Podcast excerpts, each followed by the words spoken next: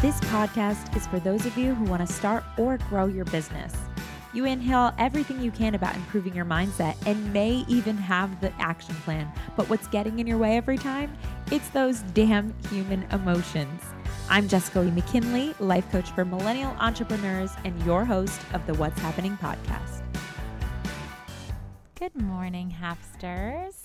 I uh, wanted to talk today. This topic is kind of a little uh, tongue in cheek because I have been talking to a couple of my friends lately about how badly each year older we get, we experience hangovers. Like the hangover ratio to, or the the hangover to age relationship is really just exponential. It's not pleasant. And so we were talking about hangovers and I was laughing. And then I immediately went to go uh, decide what I wanted to talk to you guys about. And I was thinking about this concept um, that I wanted to come up with a name for that w- is about really what happens when you're thinking uh, negative thoughts and feeling negative feelings and not really processing them and then don't you don't want to deal with it and then later on it just keeps popping up in your day and it's just kind of like this negativity hangover, for lack of a better word. So, what we're going to talk about today is exactly that a negativity hangover. And this is what I mean.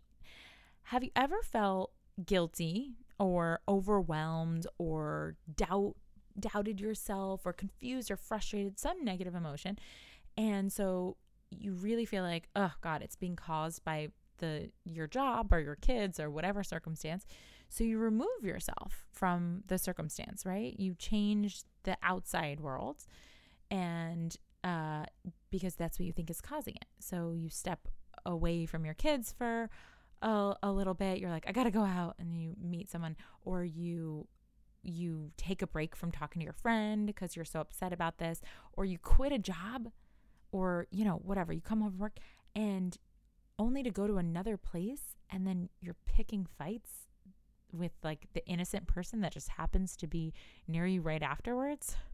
And you're like, ugh, what gives? I just am in such a funk, right? And you can't really place it.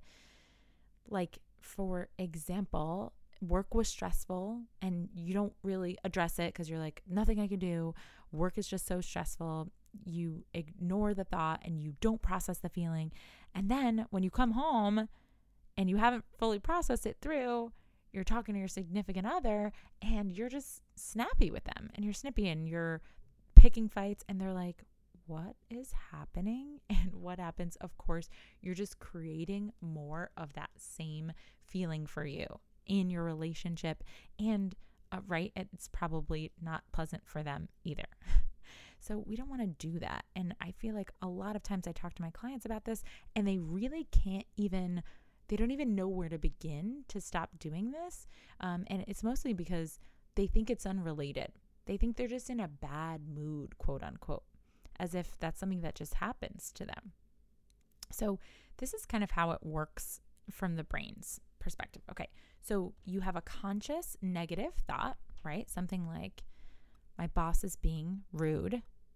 And then you have a not an obvious negative feeling that you can identify, like you're you feel frustrated or underappreciated and then that vibration remains present as we go through our day taking other actions right? So it's like first it's just a thought which doesn't change your life right? You can have negative thoughts and they can be fleeting and that's totally fine. It's part of being human.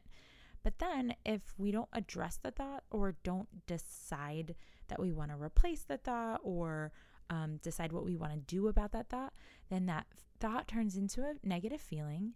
And if we don't process through it, then that feeling just kind of lingers and it turns into a mood, maybe. And then we do a lot of reinforcing, and I'll talk about that in a second. And that mood over time, if it's not addressed, will become a state of be- being, a period of time in your life where you're just in a funk. And then, if it's not addressed even further, what happens is you start to attach that to your personality. You start to I- identify with it. So, whether it's a preference and thoughts about, I don't like, you know, I don't like public speaking because of a, an experience, then all of a sudden you identify as the type of person who is shy, let's say, because you have a lot of thoughts that you perpetuated over and over again. And you didn't ask yourself the right question of, like, do I want to experience this thought and this feeling and relive it? And is that something that I want to maybe change or experiment with? And what could my life look like if I did? Right? We're not taught how to think like this. And so we just start to think of that as part of our personality. Okay? So the biggest issue really is when we fail to recognize our role in all of it. We reinforce the belief or the mood by blaming our circumstances instead of uh, taking responsibility of the thoughts that we're thinking about those circumstances. And then we reinforce the state of being by using passive language. Something like, all right, I'm just, time's going to pass. I'll wait to feel better. Or you look outside of yourself for a solution or a pick me up.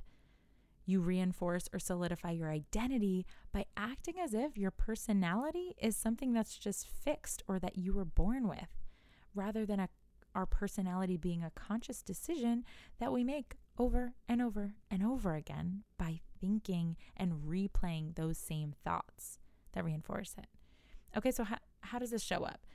The like I said, the uh, the negative thought you think a negative thought like my kids are being so crazy and I've got so much to do. Can anyone else relate to that one? Um, and then you feel a negative emotion, and then you go out to the world and uh, participate in something called confirmation bias. And confirmation bias is when we go, our brain goes out to look for more evidence that what we already believe is true. And our brain's really good at finding evidence. It doesn't matter. You can think one thought, you can think it's a beautiful day out, or you can think it's a really horrible day today. And your brain will find evidence to support that theory. And then when you have that evidence, right? So you'll you'll think my kids are crazy, whatever, and then your confirmation bias will lead you to a new thought of, see, today is off to a bad start, right? It's it's that mood. Then you find the evidence and then you reinforce it through complaining to someone else because misery loves company, right? And then resisting feeling it by maybe, you know, eating a whole sleeve of Oreos. then we take action from a negative feeling. Maybe even it just looks like no action. It looks like procrastinating, right? And then we create more negative results, of course, that cement your belief in the first place that it is, in fact, the day, the kids, the workload, your current job title that is the problem and that's creating this. And then you just feel worse. And you're deep into this hangover when your thoughts are repeated enough that your brain gets the memo. Our brains like to make as many things as possible subconscious. They would like to take it off our plate for us. It's it's what our brain does. Our brain is like a machine, right? And so it's like, okay, we got it. We got it. You've been thinking this thought a lot lately, so we're going to we'll take care of it. We're going to move this thought to your subconscious. And now, without assisted thought work, the work you do with a coach, the work I do with my clients, it becomes really difficult to change these thoughts because you can't even see them. You can't even find them right? You just know you're in a bad mood or in a funk and you can't even place exactly why. You just feel quote unquote depressed or stuck and you have gotten into such a habit of avoiding looking at your own thoughts that you literally have no idea how to solve your problems, right? So we have so much better things to do Hapsters that indulge in this cycle. Okay, so here are some things I want to give you that you can do to get out of this habit.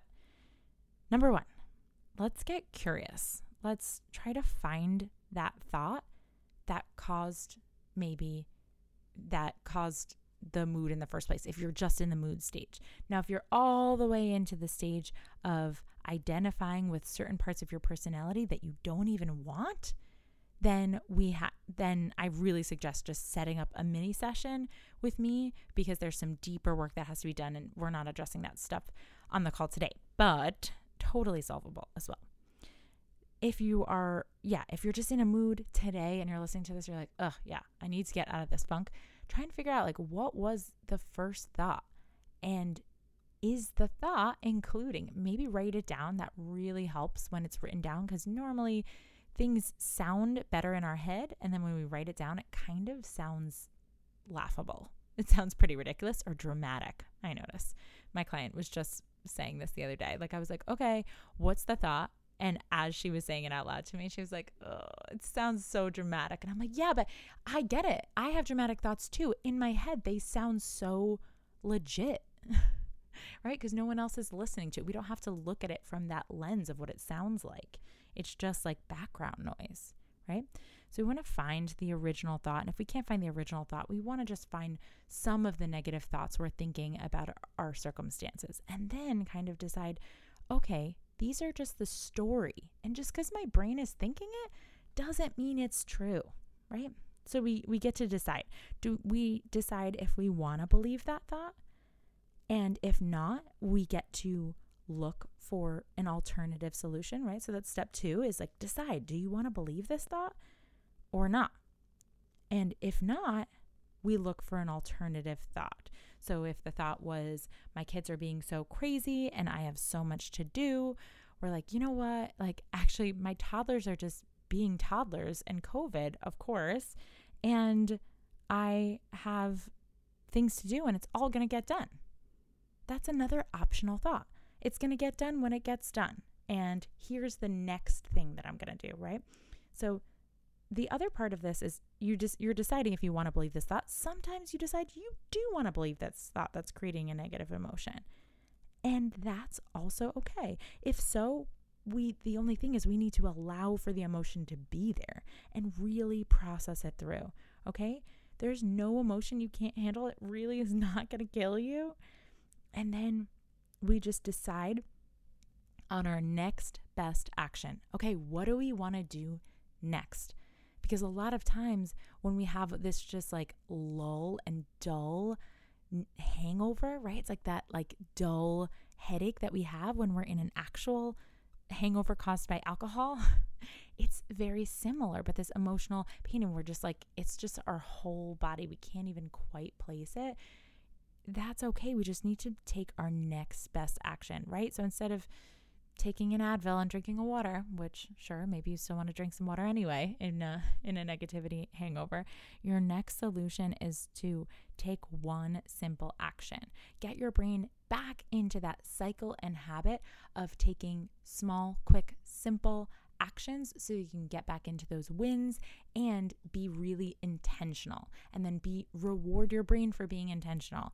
You want to get into it, create a new thought loop that is rewarding, and that is it. Now, I do also want to just say that what I'm talking about with this negativity hangover is not at all addressing chemical imbalances. If you're listening to this and you want to send me a message being like, that's insensitive, you know, depression and uh, all of this is not caused by your thoughts, I agree right? There are certain chemical imbalances that can only be solved with medication. In that case, definitely seek that type of help. This is, however, something that presents these symptoms present the same exact way that symptoms that can be caused by chemical imbalances in your brain can present, yet their source is completely different. So it is always worthwhile going, I think, through this process that is quite you know, easy to do when you're assisted by a coach or a therapist.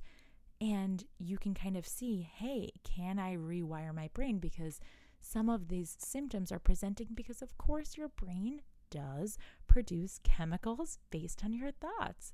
Your thoughts alone can create the feeling of stress, which will give you some cord- extra cortisol, or your thoughts can create um, some thoughts of pleasure, which will release some dopamine, or satisfaction will re- release some dopamine. Okay. And that will create a different mood for you, a chemical reaction to it.